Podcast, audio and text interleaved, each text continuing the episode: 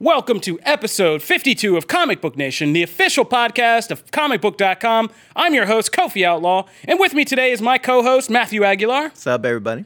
And we're bringing him back, and for the first time, not for some wrestling talk, right. Mr. Connor Casey is joining us on the couch. What's going on, guys? I feel so relaxed in this Hawaiian shirt. Yeah, it's weird seeing him without a blazer. Well, you just, okay, so we're just jumping into you wearing a Hawaiian shirt. So, Mr. Connor Casey has traded his usual blazer for a Hawaiian shirt in honor of us talking Quentin Tarantino's Once Upon a Time in Hollywood, which we will be uh, doing a little breakdown and review of. But we got more than that going on because we got a lot to get through today in our deep dive section. We also have a review of Amazon's The Boys, which is currently become blowing up and becoming a trending topic on social media. People are kind of loving this show, so we are going to get into it because we've all seen it.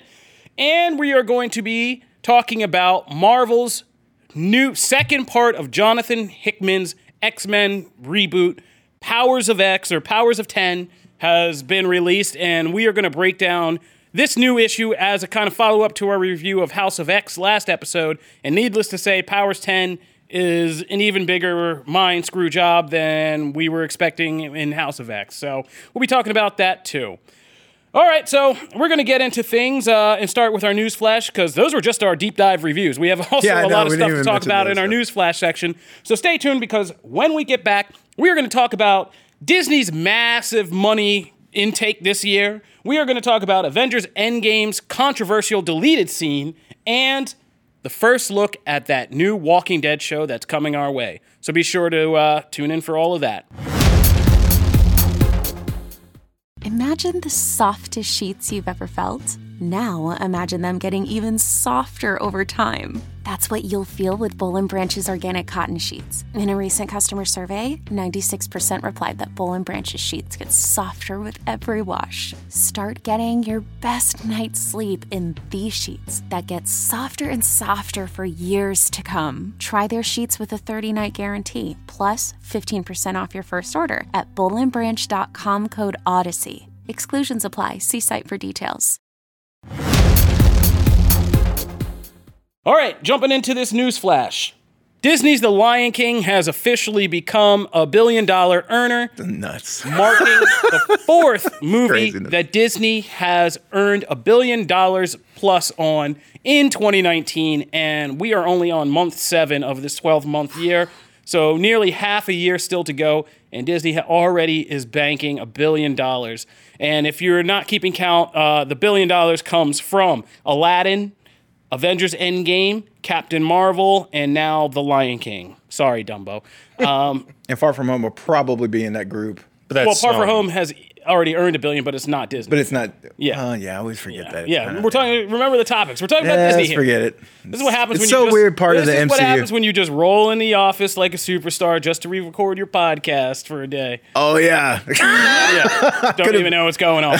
One day away from the news cycle. Ah. Anyway, so yes, uh, Disney has made four films that have earned a billion dollars, and there's still more to go. We still have Star Wars coming out. Uh, at the end of the year, The Rise of Skywalker. So there's another billion Yeah. right off the bat. I mean, you can already count that. And I don't even know like what Disney movies are coming out the holiday season this year. I'm not like well schooled, but uh, probably potential for at least one more. So we could see like Disney ending the year with about five or six billion. In, I mean, dollar billion plus films. Not, I mean, and and uh, Endgame already earned two billion plus. yeah. So like, yeah, Disney could walk away with like six to seven billion in just movie earnings this year, which is crazy to think about. I guess that marketing strategy to get all these properties under their thing has been working Smart, out. yeah. somebody made a smart move. Uh, I mean, do you guys think? I mean, how long before Disney just owns all of us and is just running our lives? Well, they're getting pretty close so far. I mean, Yeah, I mean, this is not even Disney Plus time yet.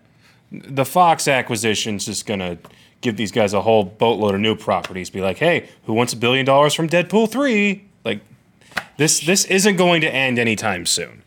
Wow. So I guess this is a whole uh, monopoly thing we are always worrying about, you know, or once we're worrying about, but uh, guess we don't have to worry anymore. And I mean, a lot of them are good. Yeah, I mean, like I mean, of them are that's good the thing, right? Yeah. If they make good movies, like okay, cool. yeah, I know, but there's making good movies, and there's making good movies that are so globally Yeah. lucrative that they're earning now a billion dollars as the standard. Yeah. Like, uh, I guess I'm just dating myself, but I'm still old enough to remember, like, how that was even unheard of before like mm-hmm. Avengers came out.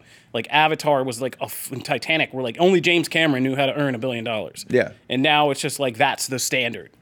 It's like your movie didn't earn a billion, you you failed. Get out of here. Like that's Yeah. crazy. So yeah, man. All right. Well, Disney's owning all of us slowly but surely. That's the headline there. Moving right along, we're going to talk about Avengers Endgame is hitting a digital release. And so we're getting, I mean, right now, producer Jim Viscardi is making us go through every word of the commentary track, and we're writing a bunch of articles. But there are a lot of interesting things that we're learning about Endgame as we're getting to see this kind of uh, breakdown of the special features and things.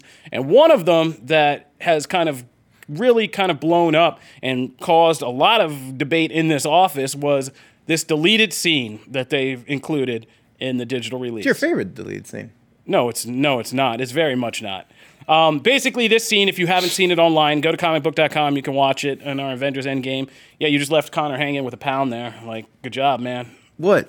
I didn't even see it. I was. You're focused- fine. You're I know you're, was you're just focused really on out of step. today. What am I Just out got of step? I was poking you because I know you hate this scene. I know, I know. so that's Anyway. why. So the scene in question, if you haven't seen it, watch it on comicbook.com. But it involves the aftermath of Iron Man saving everybody and sacrificing his own life to use the Infinity Gauntlet to kind of uh, snap Thanos and his army out of existence. Tony Stark dies, and in this deleted scene, we see how the rest of the MCU heroes kind of honor him and pay tribute in the immediate, you know, moment after his death. And it's this long sequence, well, not long, but it's this sequence of every single one of the heroes on the battlefield, all the major players from the Black Panther franchise to Doctor Strange and everything in between, all kind of solemnly kneeling down in honor of Iron Man because, you know, Pepper Potts and like Spider Man are all kneeling by Tony. And so the rest of them don't know what to do. So they all just start kneeling. And there's this very, you know, there's the very uh, dramatic music score from the from the film playing over this, and everybody kneels in a big show of honor to I- Iron Man's sacrifice. Um, yeah, I think the theme, I think the scene is stupid. Like full stop. I just think it's really stupid, and I and I'm really happy they cut it. Uh, Charlie Ridgely was tweeting out that you know, he, taking on the internet saying that he thinks it was he taking the unpopular opinion that this was a bad scene, and he's glad they cut it. I agree with him because it's so cheesy. Um, we'll ignore the fact that, of course, the, the deleted scene isn't finished. So, like, you see Shuri still wearing her Nikes and stuff like that. Um, but that's not the point. It's Yeah. not a point about how finished or not it is. It's a point of it's just so over the top and kind of cheesy. And there are some problematic shots in it. Like, I was cracking up saying, like, in one big scene, like, it stops on Captain Marvel and she doesn't know what to do. She's looking around, everybody's like kneeling. She's just like, all right, F it, and kneels down too. And I was saying to somebody in the office, like, I can't imagine what woke Twitter would have been like if that scene was in the theater and they made Carol Danvers kneel down on one knee to one guy who she didn't even know, like, and only experience with had been him being an asshole. Like, like you know, like what would that mean? Oh, he's a godfather in the MCU. I must kneel to him. Like people would have been going spastic over that alone. So it was kind of like weird. It was like some dead poet society crap. Oh, captain, my captain. But like, it, it was Tell us how unnecessary you really feel, man. God. unnecessary to me. I think the funeral scene and the panning shot of all the heroes just dressed up in the black suits, watching that, you know, proof Tony Stark has a heart thing is so much more powerful and works so much better in the film. I don't think you needed the battle scene. thing. I mean, I agree. I mean, I, I don't I okay, I don't go as far as you. I, I don't have necessarily an issue with the scene. I, it was fine for what it is. I think the movie's better without it. I, I think it does go over the top and, and like the whole like Knights of the Round kneeling thing is a little much for me. And it was like, okay, it's very it's going for that, you know, saccharine feel and and it works in it by itself, but as a whole and, and being in the scene, I agree. I mean, a lot of those people don't necessarily have the we the audience know why it's important, why the director is doing it, but some of those characters have none of that context, and so it's just like, why are you bowing? You don't know this person. the this funeral person. scene gets the dynamics right with with doing so much less. Like Yeah. Carol is like up on the porch. She's kind of standing away from everybody, whereas which is where she should be. Yeah. She's just honoring this dude, but she doesn't really know this dude or Yeah. these people, so she's not like having to do some over overly elaborate display of you know honor or remembrance. So Yeah. I think it works a lot better. Connor, did you watch this thing? Yeah, I did, but thankfully didn't have to write about it. I think that the they made the right choice. They they Yeah, it's the- a scene that should have been deleted. Right, the pacing of the scene calls for it to be intimate and closed in. You've got Spider Man and uh, Gwen. Geez, what's her name? Pepper. Pepper, yeah. All, s- all s- right And there, Rhodey, huddled just the around Iron him. Man family. We don't need to see what the other two dozen people in Yeah. the general vicinity are doing at that exact moment. Yeah. They've got other stuff. We're more focused on what's happening immediately in front of us. Yeah. Everything else is, you know, like you said, the the funeral scene gets that across so much better than oh Hawkeye's gonna awkwardly take a knee and then everyone just kind of follows suit. It Yeah. it just it just felt corny. Yeah. Um, and that's the thing that I think is funny about it. Like, even if people say, "Oh, I didn't mind the scene," like even Matt, you're like you're like, but it should have been deleted. Oh yeah, like, it, it shouldn't we have all agree like yeah. this shouldn't have been kept. All right. So that was good. I mean, put that scene up there with the uh, unfinished Hulk from scene from the re-release, and uh, yeah, Avengers Endgame's missing parts are, are quite quite an experience of their own. But moving right along, we're going to jump from this to The Walking Dead third series that is coming in spring 2020. Dropped its first teaser. Um, it showed us just a bunch of kids none of them particularly interesting, uh, but a bunch of concept art, which was kind of funny about what, and it just kind of does this whole kind of voiceover exposition dump that the world of The Walking Dead is much bigger than we think. There's been all kinds of different ways societies and worlds have developed in this world than what we've been seeing. And we're going to explore this in this new series. And if you haven't heard about it, the premise of this new series is following a group of young people who were raised in the era of the zombie apocalypse. They don't know about the old world. They've been raised in the zombie apocalypse in apparently a stable, safe zone environment. Um, but then, for whatever reasons that galvanize the series, they have to go out and start getting on the road and, and kind of realizing how much more screwed up the world is than what they've kind of been led to believe, even though they grew up knowing that zombies and the undead are a thing and how to deal with that and live with that.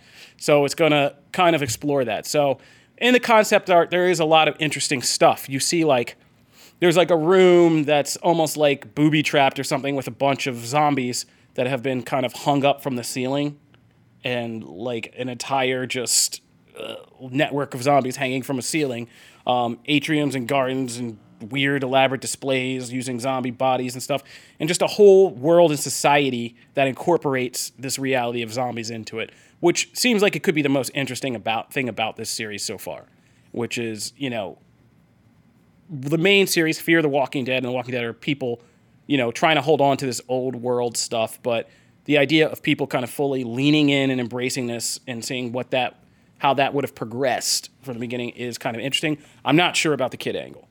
Like I, I mean, honestly, until you describe the concept art with like, oh, hey, we're gonna like booby trap with zombies and like integrate them into our society, I could care less about the series. So, I mean, that's the most interesting part. Otherwise, it's just Walking Dead version three. It's just people on the road dealing, finding other groups. I mean, we've seen that time and time again. And I'm not gonna lie, the fact that the comic series ended and kind of put its own bow on how this all plays out has robbed some of the has robbed me of some of the like oh i want to explore all those places. Yeah. because like now like in my brain i know how it works out. I know the show diverts and and does things but like in my brain i know the true ending.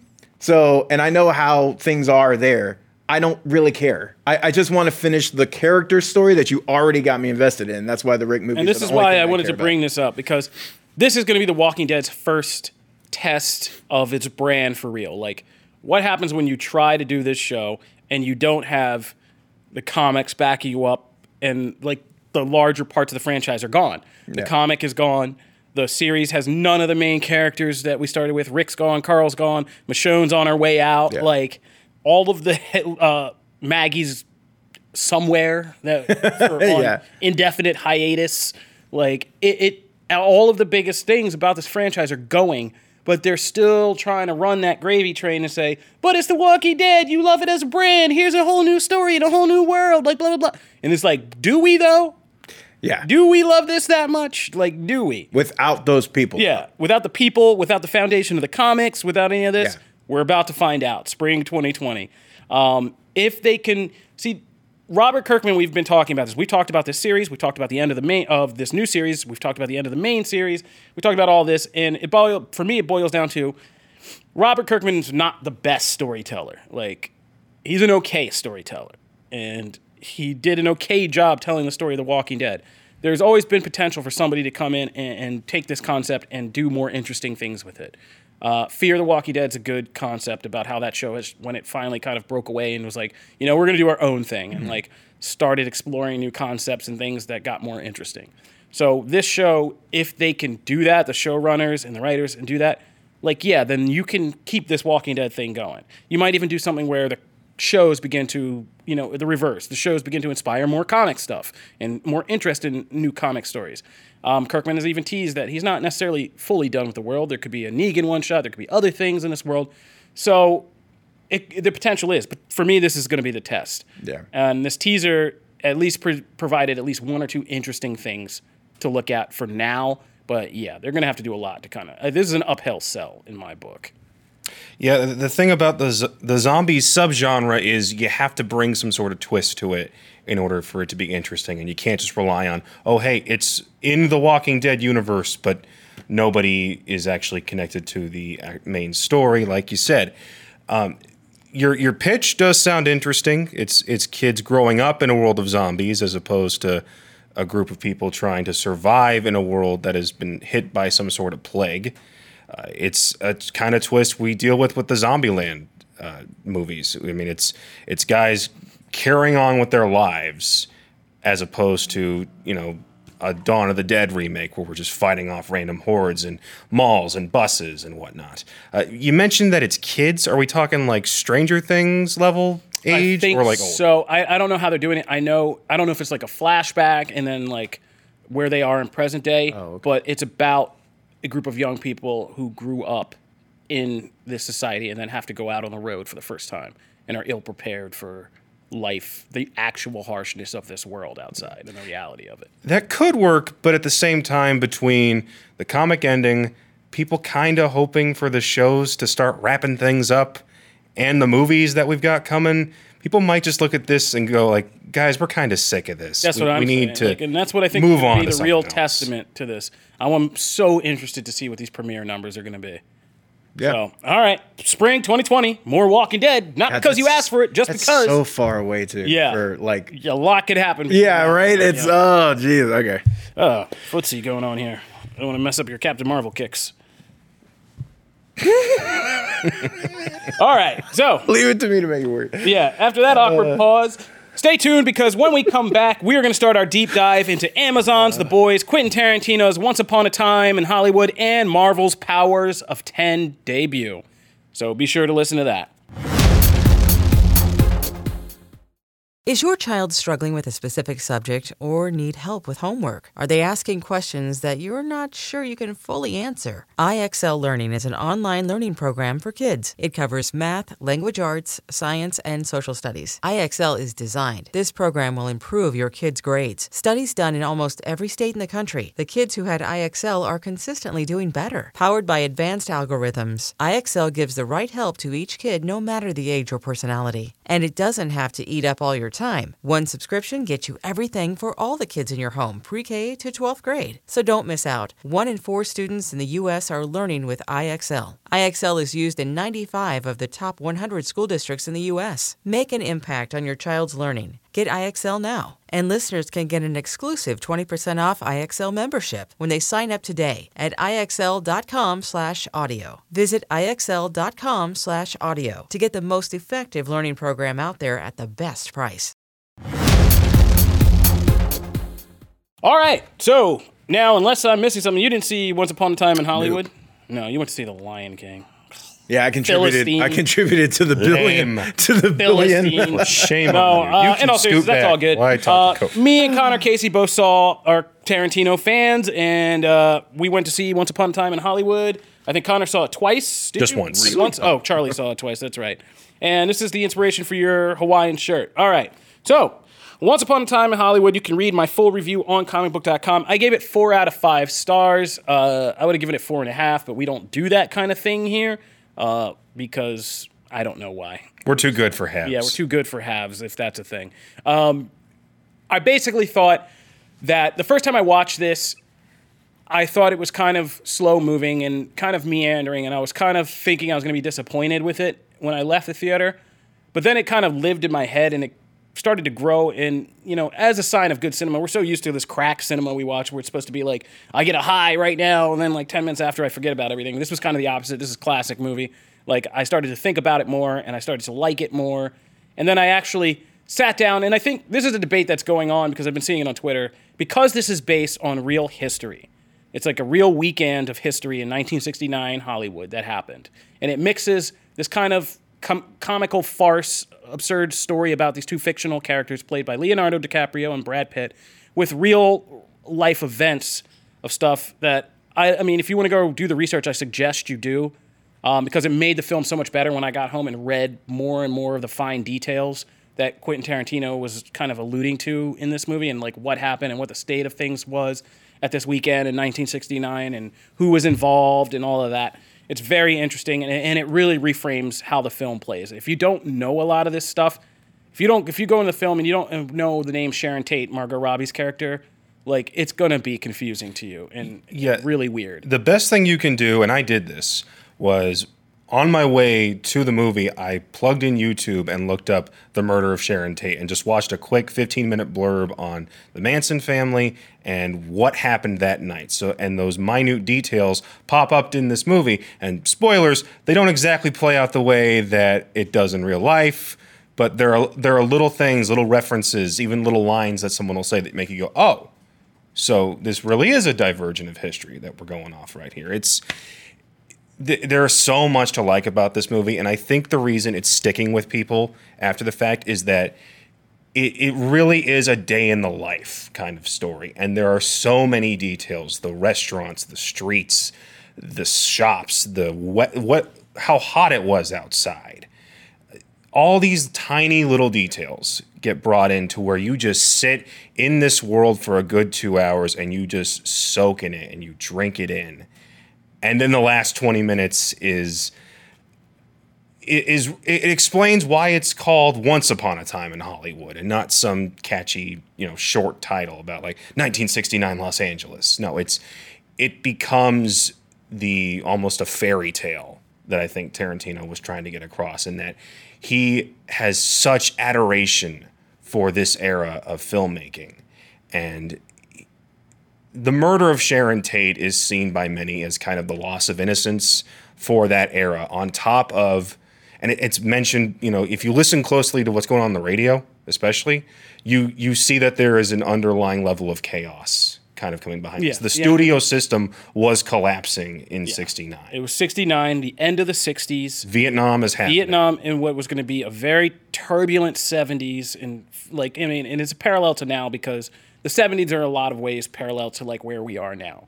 People thought and you know, people thought all kinds of things that you know, Satan was taking over the world and these satanic cults were popping up and then like the Manson family and yeah, the loss of innocence and how it, that changed the murder of Sharon Tate changed Hollywood. And I think the And- reason I think the reason we get the ending that we do is because it was Tarantino's way of going, I absolutely despise what happened here. And I'm going to take a movie and play things out in the way that I wish things had happened. Yeah. Because because that's what film can be. It Exactly. Can, it can And be the like- world that you wish was true as Yeah. opposed to the real one. and that's a lot of the point of the movie is yeah this is the magic of i mean it looks at the magic and the dirty reality of movies com- and combines those two things or juxtaposes them but at the end is very much yeah movies can be better than reality was like you can get a, a, a more fairy tale ending to things and how ugly reality is when it plays out. Um, and there's this whole kind of question and, and motif in the film about you know what's fake and what's reality and like you know what's the power of each of those things. And yeah and especially just even in like leonardo dicaprio and brad pitt's characters who have this great juxtaposition where you know brad pitt's character describes himself the, at the beginning of the movie like who, who are you? He's a stuntman. He's like what's your job? And he's like do you just carry you hold his load? And they play it for like a sex joke but he says no that's about right. And down to the like last scenes of the movie that's exactly what it is. Brad pitt's character is like this highly talented you know strong kind of serene zen-minded guy but he just plays the shadow to this kind of bumbling, insecure actor whose entire riches and power and fame come from the fact that he pretends to be a tough guy on TV, while Brad Pitt's like really a tough guy and, and, and gets jack crap for it. Right. Um, and you would think at first glance it's a parasitic relationship that, oh, he's just, you know, DiCaprio's just keeping Pitt around because, hey, he needs some muscle. He needs a guy to take the bumps for him when he doesn't want to. But by the end, you go, oh, it's it really is a friendship. Yeah. It's they rely on each other based on their strengths, whether it's confidence on one end or physical means on the other. Yeah, and it's about yeah, and it's about just kind of highlighting also the unsung heroes of Hollywood that there are these people, these like like Cliff Booth, these stunt guys who who live out who don't get all the glitz and glamour of it. He lives in a bro- like a beaten up car in a trailer, um, but he makes the movie magic work. Like you know, he's a vital component in all this. Um, yeah, and so this movie does grow on you. It is good when it kind of you take the history into account, but it's also very hilarious Oh God. uh, like very hilarious and in an unexpected way. There are things where Tarantino plays this, like I think Charlie said, very Coen brothers, and I would agree because Tarantino is usually like very over the top with his humor and like slapstick or like very witty and gross dialogue or something like that. This does a lot of ironic humor where you think you're watching an intense scene of somebody doing an intense uh, scene of acting, and then they break and it's like line. It all becomes very absurd and farcical, and it's very funny. Um, and there are a lot of unexpected laughs. The, I think the scene of DiCaprio they showed during the trailers when he's messed up a scene and he's freaking out in his trailer alone is like award award worthy. That thing it's so hilarious and just really represents like what life the ugly side of life as an actor and trying to do that and and how how messy it is before we get it up on screen into these magical moments. And So, That- that's well, sorry. That scene especially shows just how layered that character is for DiCaprio for me. Just because he goes from here is one of the most talented actors in the world today, playing an actor who's not terrible but not particularly great and is kind of hampered by his own demons. And on top of that, he has to go through screwing up lines, but also being told after a really well played out scene that that was amazing. You did so well. And he's just sitting there and he's just tearing up because he's like, I still got it. There, Yeah. there is some merit still left in me. And it's like, that's a wonder. That's such a hopeful moment that after you, a little tiny girl tells you you're the best, and like that's the most affirming thing that happens to him in the movie up to, to that and, point. and this is from the same guy that just made Hateful Eight, where everybody just cusses at each other for an hour and a half and then violently brutalizes each other. But here's so here's the thing, and this this movie sounds boring as hell to me, so I'm glad I didn't see. it. but uh, thing is, I also uh, represent a lot of mainstream uh, America, and Tarantino movies tend to play very well to a very specific type of film goer and audience. So if is this a movie though that like because you you pulled up a lot of things that like well you should know this going in and it really feels like if you're a tarantino fan you'll find things not necessarily that like you have to kind of fight to like like because you guys described this movie at the beginning like I didn't I didn't really know about it and it's like you have to think about it afterwards and like f- almost find the enjoyment out of it. I don't know. It's like hearing it described by you two doesn't necessarily mean you go to this movie and you'll like this movie coming out of it. It feels like you have to search for that or have like will this play well to a mainstream audience? That- Well, I mean, I mean, now you're going down a slippery slope because I was on social media, kind of looking at the reaction to this movie, and one guy like came in, he was so angry, and he's like, "I went to see this, and it doesn't make any sense." Oh no, Slash Film or somebody did a podcast looking at somebody who went to see the film who who knew nothing about this, and and the questions are pretty absurd. It's like. I didn't know there was like a Manson family. What is that? Who was Sharon Tate? There were murders. Like what? And it's like, okay, but that's just a lack of cultural knowledge of history, which is a problem in and of itself. yeah. Uh, the fact that we don't know our own history going back to like 1960s, to Very true. 70s Yeah. Yeah. is a problem. And this kind of highlights things and brings Sharon Tate alive and other people too. I mean, there's other people in this movie. Bruce Lee's getting a revival of this. Steve McQueen is in this. Like, there's mentions of these people that I don't think it's a bad thing to force people in this day and age to sometimes go out and read something else and do some research. And that's like great literature. Like great mm-hmm. literature, you know, when we talk about like beach reading versus great literature. Beach reading's easy. You go on a beach, you, you can read it, you read this book, you get some visceral enjoyment out of it. It's all clear, you don't have to think about it. You page turn, you get done, you toss that book. You know, you throw it to somebody else.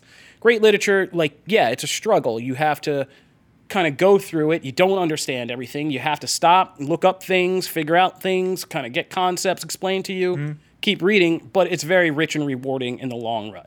As you gain more knowledge and insight about this thing, you feel better and, and it opens up for you. And I think Tarantino is very much a cinephile's filmmaker. Um, and that's and he's not shy about that. He's a guy who really loves movies and makes movies that have so many references and built into them. This one is the difference is just there's some history in this one. Yeah. That you actually Well, actually I guess that's the biggest thing is when it was first described. I that was the thing that hooked me was that it was based on those real events and the Manson murders and, and Tate. And then Tarantino made it a point to say like this wasn't a movie about that in numerous interviews. Yeah, and and isn't. and saying and that's what bored me because I'm like, well, I'd rather go watch a documentary about that because that's the most interesting. I don't care about these two people. I care about what really happened, and so that's why more and more I was like, okay, I don't really. This not this movie's maybe not for me. See, the thing is, you can go into this movie knowing nothing about 1960s Hollywood and come out f- just understanding what that vibe was like. You don't even have to know who Steve McQueen was or Yeah. even what the Playboy Mansion looked like back then, but it's all in there. And uh, you can just take it to the surface level and go, this is a really well told story about three, because we didn't bring up Sharon Tate, but she is featured pretty heavily in this. It's about three different types of actors in that era.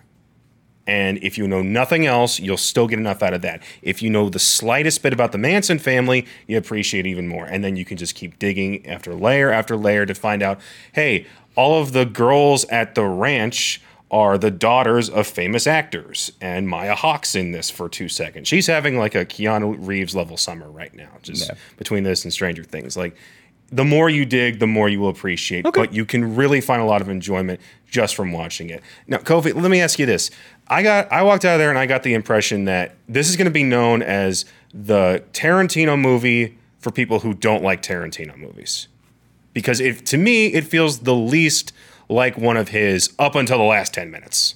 Yeah. And it very much is that. I mean, it's not at all like your typical Tarantino movie, which was kind of what threw me in the beginning because I like traditional Tarantino movies.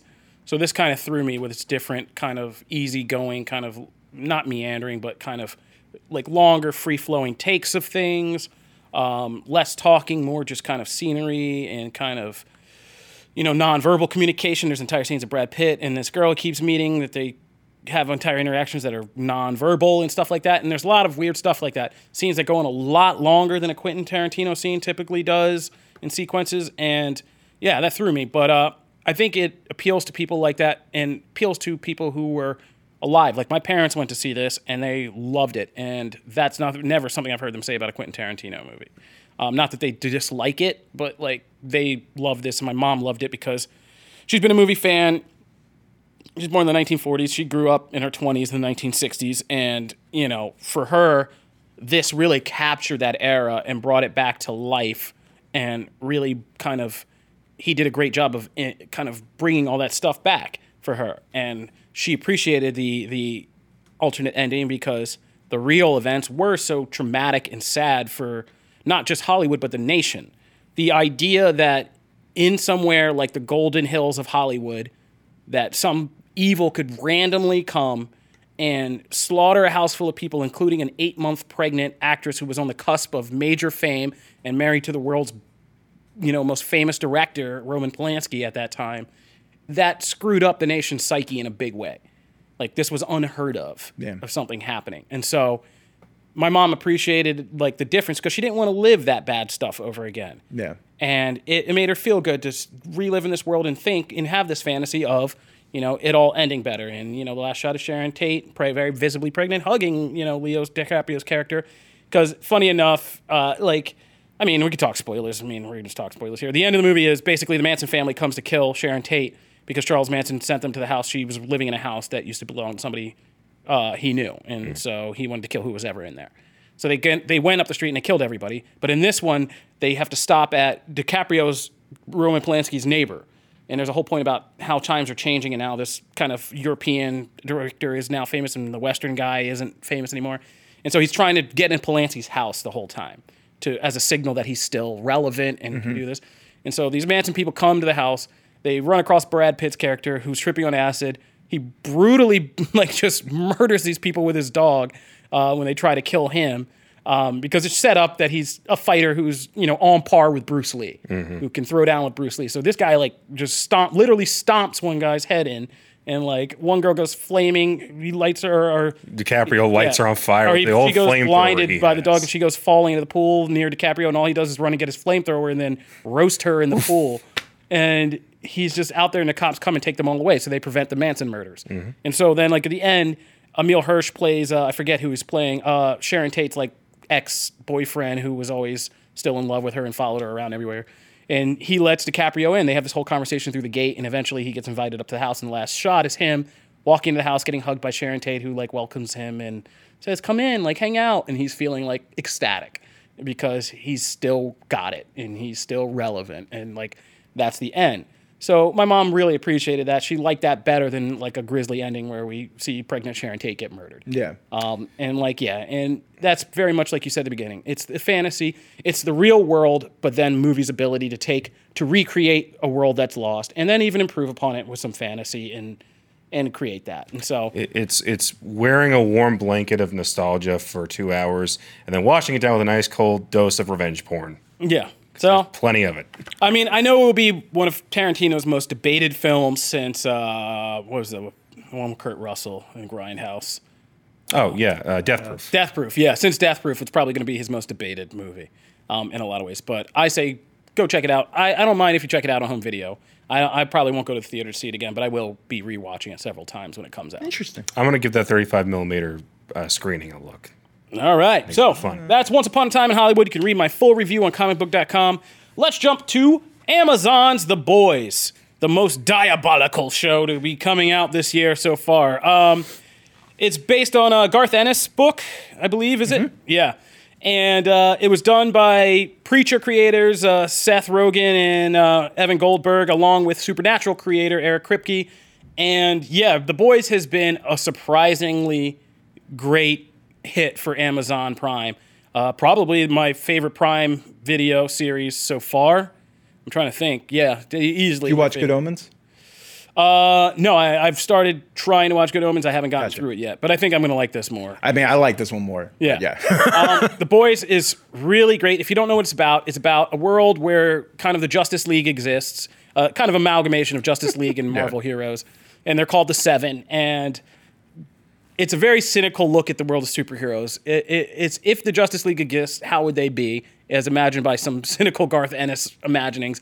And in his imagining, um, Garth Ennis, of course, preacher creator, did Punisher, Welcome Back, Frank, and like a bunch of other influential stuff. So in his imagining, you know, if superheroes really exist, they'd be owned by a corporation, marketed to the world, and be con- be controlled like any major celebrity is. And so this series takes like starts out with a young guy named Huey whose girlfriend is inadvertently oh vaporized gosh, by the Flash character as he's running along. A-Train, yep. A Train. And it, it screws him up so badly that he gets approached by this guy named Billy Butcher, who's played by Karl Urban, and what it might be Karl Urban's best Right? role yet. Yes. Oh my God. After years of great, just like stro- like character acting and comic book stuff, like this is his best role yet because it just lets him be full Karl Urban in the best way. He's a bastard. In this. Yeah, Oh, he's so good. Yeah, like he's such so a good. funny bastard like, of a guy. And Billy Butcher approaches Huey and recruits him into the Boys, which is this group of disgruntled humans who have been banded together with a secret under the secret kind of black ops thing to take down the supers that are kind of in the seven who are running the world. And Billy, Billy Butcher has this mad on for for the Superman of this world, whose name is Homelander, uh, and for very personal reasons, as you go through the series, that you find out. And so he recruits this young nerdy kid to kind of help him in his and his cohorts. And through some Forrest Gump like stumbles, they manage to uh, really put a dent in the supers. I'll say it that way. Um, and then it just sets off a chain event of now they're kind of trying to take down the supers while the supers are trying to figure out who they are. And they got to get to them before they can, you know, the supers can get to them. And it's Yeah. a very funny kind of cat and mouse game. And season one, beautifully shot, first Man, of all. gorgeous Like, show. gorgeous show. Great effects for a superhero suits? TV show. Yeah, the suits, the actors and the cast are all so good. Um, the guy who plays Homeland. Yeah, I was gonna say he is like my M, like my MVP. He's the guy from Banshee. Yeah, right? he's the guy from Banshee, and in Banshee, he's so awesome, like a hero. And in like this, he's the, the worst person. But he's ever. so good. It's one of those things like you hate him Antony Starr, that's and you name. just love him. Yeah, like, no, all at the same the time. Homelander character makes this show in a lot of ways because yeah, he's funny and kind of sardonic and but also freaky as hell every time he's on screen because you you literally don't know what this guy's doing gonna do. I mean, he gets pissed off and he just lay, I mean, he heat visions people left and right in some very gruesome ways. Yeah. Like whenever if you just talk to him wrong or he'll punch his hand through your Yeah. or like you know, he's he's a very deranged Superman. Um, if Superman wasn't like all shucks wholesome guy and had this ultimate power and a weird kind of like MAGA streak to him, like what would he be? Uh, I mean, that's the whole Homelander kind of. I mean, Homelander is a, is a name that invokes kind of fascist Yeah. associations and like Nazi Third Reich stuff.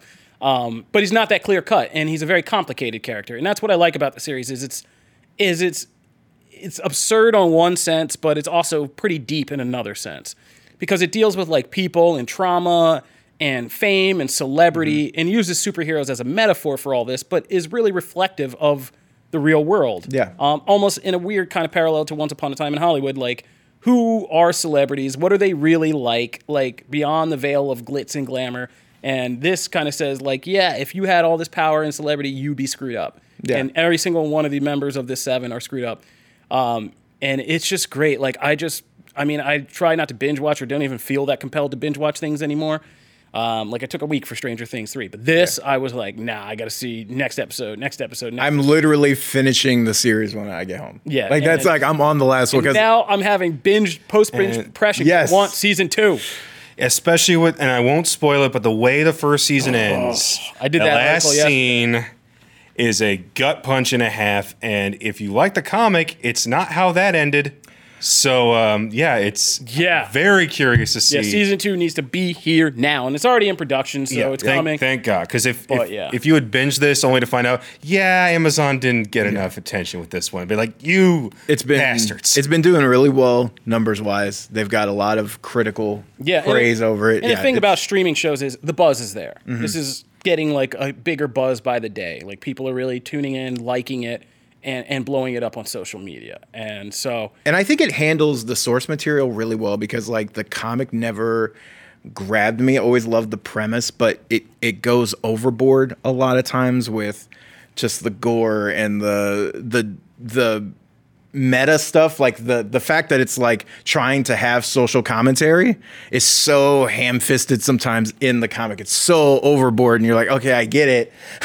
And this one finds nuanced more nuanced ways with those character interactions because like huey alone like huey's reactions are amazing throughout this whole thing and very much ground the stuff that and that's what i also like about the group itself. Like uh, and i'm forgetting his name now uh, but there's i mean there's four guys really in the boys and then Kimiko yeah, and Mother's like, Milk and Frenchie are yeah two. and they are like become really interesting characters Yeah, throughout Frenchie's a really good character. oh my in god show. Like yeah like I thought he was gonna be like a one one punch line. Yeah, yeah, exactly. kind of character. and he's Like, oh, so wait, you're- not, and it, it's so And the refreshing. things with him and Kimiko, uh, Kimiko is a is a girl that kind of from the super world. There's two girls from the super world that get involved in the orbit of these guys. One is Stargirl or uh, Starlight. Starlight, who She's is a- great too, yeah. she's this kind of all shucks, naive uh, girl who gets drafted. Is like one of the next people drafted into the seven, uh, and because one of them retires, and so she takes a spot, and then.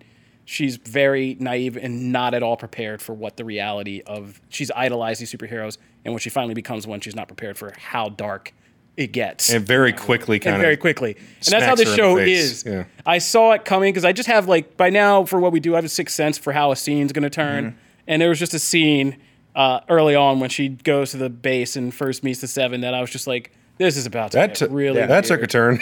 This is about Yep. to get really weird. And even then, I was not prepared for how weird it got. And like, I was just like, oh man. And like, yeah, you you start the boys and you see the the, the warnings on the first. oh my god, yeah, for There's an real. entire page, you know, those like MA for, you know, and then a list of reasons why Yeah. something's MA. This is the longest list of things that are MA I have ever seen in a show. I've never seen one for rated MA for rape, and I'm just Yeah. like, oh my god. Yeah, they Yeah. warn you right off the bat. They warn you right off the bat, and they are not kidding. Yeah. My Um, only hang up with the show is I hope the budget is bigger for season two because, especially towards the end, it feels like we ran out of money because everyone is suddenly just sitting in rooms and kind Yeah. of waiting for stuff to happen. And we very rarely actually see the seven together and also fighting. yeah. Like, it rarely happens Like, they- where it's more than one. There's one like Homelander scene, and you're like, oh, that's where a lot of the money went. Yeah.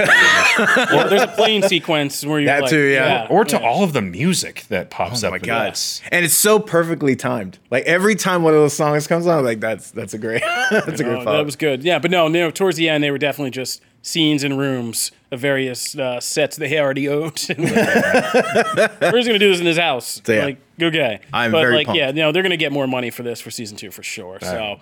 Yeah, man, uh, it's hard to talk. Uh, maybe we'll talk about kind of full spoilers in a I would love bit. to do like a full because Yeah. there's enough here to Yeah. do that. Yeah. So we'll do a full spoilers discussion breakdown once more people have had a chance to see it because a lot of people are still getting up on it. I mean, I've told like five friends to watch it and they've been grateful. So tell your friends, go watch The Boys because this this is probably my favorite streaming new show of the year so far. But don't Um, don't tell your parents; they will hate it. I Now- am. Uh, yeah. I'm right there with you. I think. And it yeah, might I mean, I think this was better than Umbrella Academy, which I also really enjoyed. agreed. That's Yeah. So, The Boys. All right. Last but not least, we are going to talk about Marvel's Powers of 10 debut, and we're going to break this down in about a five or six minute review. Yeah.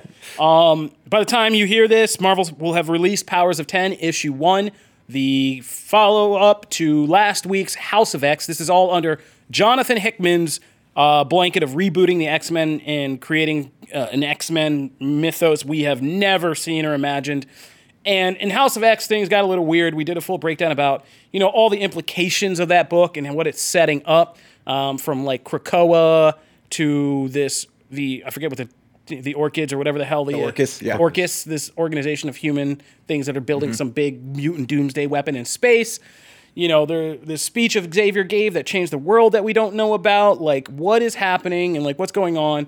And we thought Powers of Ten might be kind of revealing things, details that make House of X make more sense. Well, it does that, just mm-hmm. not at all in the way that we expected. Yes, it does. Right from the first page, it sets up why this book is called Powers of 10, mm-hmm. which is it's looking at four different time periods, each an exponent of 10, right? Yeah. So like it's the X it starts with the X-Men and with a scene with Charles Xavier and Moira MacTaggert in the 1960s. Then it's also covering things that happen uh, 10 years later, which is Marvel's math equivalent of how long the X-Men have been going Yeah. through things. Uh, yeah, it's been since the 1960s, but in comics comic time, it's only 10 Yeah. years. then we get 100 years in the future in this post-apocalyptic world overrun by a war where men, uh, where humans have joined with like machines like Sentinels and are waging a war against mutants. And then we get a thousand years in the future after all of this stuff that is covered in House of X and introduced and all this stuff. By the way, in both the 100 years and 1,000 years future, everything we've learned about in House of X is over. Yeah. Like, it, I mean, they straight up in some charts, Hickman tells you, like, all this stuff you just done. said is done. And- and it here's didn't how end it well Yeah, and it didn't end well. Like, we get an entire history of Mr. Sinister has been doing in, Right. like, the 100 years future. I love that whole And bit, all this stuff, and, like, all these crazy, just little side stories written out in just, in just regular book style text Yeah. on, like, in between pages of art. And so, like, yeah. So basically, oh man, I can't even wrap my head around saying all this. So basically, what we see is now a, like a four part story. Um, House of X is in the 10 years later era, but there's some major. I mean, Marvel said this is the most important scene in, in X Men history, whatever's happening in this 60s world with Mm-hmm. Xavier and Moira MacTaggert, because she knows him, but he doesn't know her. Exactly. And we don't know why that is. Like, how is 60s Moira? Is this really the 60s? There's other theories that this is Fantomex's world, which is this kind of uh, dome where time moves incredibly fast. It's it's artificial evolution, so they can make things evolve. And so, like, is this this in some way? We don't know, but so House of X is the is the modern day. The hundred years future thing was my most interesting point and what I want to see spun out of this storyline, because the like the man machine war against mutants Yeah. is really interesting. Yeah, There's I this mean, it's got such echoes of like Days of Future Days of Future yeah. Past and all this stuff. And there's this Nimrod character who's running things, who's unlike any other Nimrod we've all seen because he's very personable Yeah. and very almost human like in the way he talks. He feels bad about what he's doing, but, But he I- murders people See, anyway. I, you can't you can't tell sarcasm through text. I find this through texting a lot, but I couldn't tell if he was being sincere with the "I am so sorry about what we are doing to you. Bad ideas should die," or if he's if he's saying it in a mocking way, where he's like, I- "I, feel so bad for how this is about." No, I didn't think he Bang. Arch. I think he was a robot and he was doing something for logical reasons, um, for scientific logical reasons. He was eliminating like bad genes or, or creating this mutant kind of database. Yeah. And it's like Brainiac. Like Brainiac is cold and calculating, but he's not necessarily like. I mean, he is evil, but he's not like Arch in a, Yeah. like a lot of tellings. He's just a cold, unflinching machine. Hmm. And I feel like this Nimrod is almost like Data in Star Trek. He is a machine, but he almost has like a human personality. Yeah. And he is genuinely apologizing, which is creepier to me. Yeah, There's I, I al- read it as sincere. There's also a panel where he's like looking weirdly like excited that he's about to put. Well, because it's his design, right? Yeah. So Yeah. he's very. It's yeah. It's weird. Like I, but I loved it for how different it is compared to other Yeah. Nimrods. And there's other, yeah, there's a whole new Nimrod future version of this Nimrod future where they're hunting mutants and creating like the bishop type things, like hounds or whatever they're creating. Yeah. And like doing all that, and they rebelled, and like there's this whole the thing- black domes. Yeah, Yeah. and I want to see more of that world spun off. Like I want to read more about that future. Um, I'm, I'm still trying to wrap my head about this blue child in the thousand year future. Yeah. Um, but the first panel shows all of these things being, and they're all of the panels up into Nimrod and the blue people and the blue kid are all of Xavier, mm-hmm. which has raised some serious questions. Like, are these all iterations of Xavier in some way? Like, is Krakoa's Xavier some kind of you know resurrected Xavier? Is this Nimrod an Xavier? Because it's Nimrod you see in the first panel. Yeah. And is this blue kid in the thousand year future some kind of relation to Xavier or, or a reincarnation of Xavier? And it would explain Nimrod's personality, but that was more interesting to me. Like, what if somebody did program Nimrod with Xavier's yeah. like brainwaves? That's a very interesting character. Of course, we don't have any of these answers yet. No. No. And there's more questions than Yeah. answers. Yeah. Oh, yeah. In the Nimrod thing is the extension of Orchis Mm-hmm. because Orchis is building a huge master mold in space in House of X1, and we know how that goes. It goes very badly. Yeah. Because Hickman tells us, like, it starts this man machine war that uh, gets really out of hand and like gets defeated, but like, yeah, Krakoa Empire crumbles. Like, there's all. Well, and that too, right? The sinister stuff when they tell you in that paragraph of like, so yeah, sinister essentially programmed the flaw into like all his creations, and yeah, and then he was, and then he was executed. he was held up by the like all those little things in just a paragraph because they're so important to Yeah. the overall story. Those are those are like Yeah. entire comic arcs. Yeah. Like in one paragraph. Here you go. Story. Here's a giant thing. Yeah, and so like, yeah, I mean, what Powers of Ten essentially does is it doesn't so much explain House of X as it does pull back even further and say, no, here's really the scope of the story I'm telling. And this thing you read in House of X, that's just like a blip in this. And if you thought that was like a mind screw, you're probably feeling pretty mind screwed right about now. And it did make me want to go back, Yeah, exactly. and read House of X one just to fill in some of those. Okay, well, maybe like at the beginning scene where they're coming out of the pods, like maybe I have a better understanding of like what that is now. And like every Xavier scene, right? Because there's a whole exchange between Mystique and Magneto Mm-hmm. and Xavier, and he like takes the drive, and they're like working together. Like there's a whole thing there. It's like okay, I want to go back to the other issue and see if I can get any kind of context. And I mean, plus, I just love all the DNA stuff, like the splicing together of those like new that new group of mutants. Where Yeah, there's a putting they together. introduce a character who's quickly becoming. Oh my God. I think going to become an instant fan favorite, which She's is awesome. Rasputin. yeah. yeah, Rasputin, like who basically has like yeah, they combine mutants who have a combination of powers uh, based on genetics, and so she has like Colossus power. She has like magic sword. I think she I can't remember if she can like teleport. I can't. She's remember. got Kitty Pryde's phase. Yeah. Uh, and then yeah, she has uh, X23's healing. Yeah. And then there's one more, and I can't remember what the other one. is. Colossus is techno organic Yeah. steel and like magic sword. And then you have the pacifist, which is ironically Oh, Cardinal. the devil, Yeah. right? Yeah, the Cardinals. And then you have, which is like Nightcrawler mixed with. I mean, there's a there's Is a ton. like a Zazel or something like I don't know what it is, but like yeah. But these are Sinister's creations, and like yeah, uh, Rasputin becomes like an instant fan favorite in this issue for how badass she is, and this Cool kind of, design, like, too, yeah. awesome design, and like yeah, already breaking out. So I we mean, we're see- getting new X Men characters, new worlds, all of this stuff we're just gonna have to make sense of it. And we see Wolverine and a very old looking right. Magneto and Yeah, Wolfie's still I mean, that really alone, short. The most normal, the most normal comic book panel in this whole thing is like somehow the most confusing. It's just a panel of Mystique coming back and like arriving and meeting or somebody. I forget who how it goes. I have to reread this, but like there we get a shot of all these X Men standing together, and it's Magneto, it's old Wolverine, like Oh, it's Rasputin coming back from the yeah, it's mission 'cause Rasputin. they That's lost right. people. Yeah, because they lost people. Who, And was the plant guy and the fire There's Groot. guy? That was Groot. Yeah, I'm pretty sure one of those guys is. I mean, it looked a lot like Groot. I don't. I It would- was just like some yeah. weird Black Tom thing. Like I think Old, it has old to be man Groot. Groot. Yeah, Yeah. it's like old man Groot and, And green Magneto. and Xorn and Xorn with the flaming head and like a weird kind of thing that looks like Exodus mixed with Xorn. Yeah. like, kind of floating there, and we have no idea what that is yet.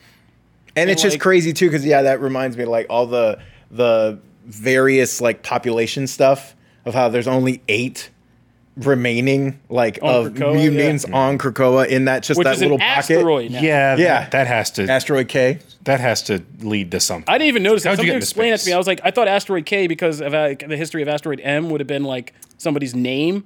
Like, and so I was trying to think who has a K that would be having an asteroid. well I was like- figured K stood for Krakoa Yeah, and then somebody was like, "No, dummy, it's Krakoa." And Jamie was like, "It's Krakoa." I was like, "Makes a lot more sense." because it's I imagine the Yeah, last the part last right part of that but then story, there's yeah. like two other colonies in the that Shi'ar have the- Empire. yeah. Like, yeah, oh yeah. so much there's So like when the techno organic or the techno human war with the mutants starts, like yeah, mutants eventually settle other places. There's two colonies in the Shi'ar Empire, one on the edge of Shi'ar space, one in the Empire where mutants are repurposed to be Imperial guardsmen, um, and then eight people living on Krakoa's asteroid. yeah Yeah, and that's the whole like mutant. And there's, I just love too that in one of those random paragraphs explaining all this, there's that little aside of like, and the mutants hope that you know the Shi'ar take over them because they would like to become part of the garden. It's like little stuff like that, and you're like, that's either just a really just for no other reason nod, just to like, oh, that's just a cool little thing, or that's gonna mean something in like five issues, and I'm gonna have to go back and where did I read Or like that? the way Hickman's like setting up this new universe in like two years. Who knows? Yeah. Like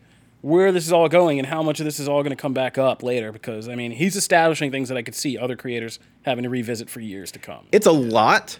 It's it's a lot. Like this book is dense, uh, but it is compelling as Yeah. hell. Like I'm like I, I very much enjoyed Powers of Ten more than I did House of X Yeah. one, and um, but it did make me.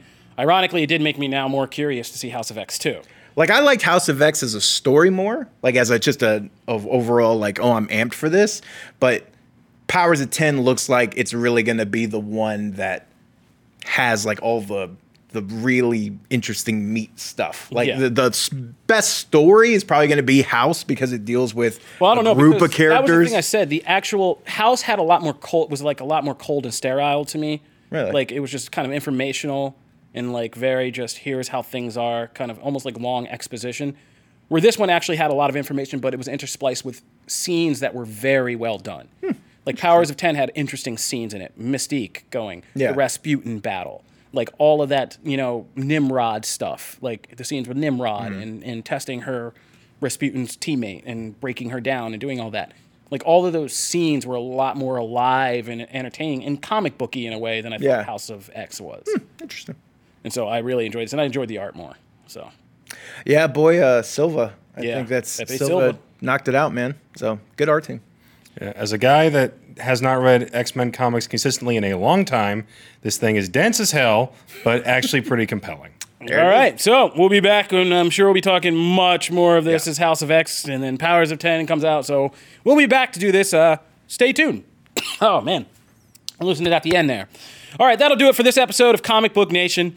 We're going to get out of here, but before we do, if you want to get into the show because you just joined recently with all of our specials or some subject we've done, you can find new episodes every Wednesday and Friday on comicbook.com, where you can subscribe to our RSS feed, where you can get regular updates on new episodes when they're released, or you can subscribe on your favorite listening platform. We are on i uh, iTunes, iHeartRadio, Google Podcasts, Google Playlists, Spotify, Stitcher, or you can tell any Amazon Alexa device, play Comic Book Nation podcast, and it will fire up for you.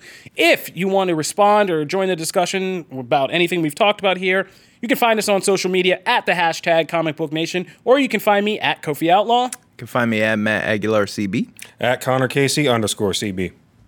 And if you like the show and want to leave us a brilliant five star review on iTunes, Every so often, we will be reading reviews on the show. We'll probably get to some this week. And if we read yours on the air and you contact us, we will send you some Comic Book Nation swag, like our awesome shirts, which I am wearing here if you're watching on video. And we can get one of these out to you. All those shirts. That'll do it for us. We'll be back in the next episode. You guys take it easy out there. This is Comic Book Nation. We're out. Deuces. But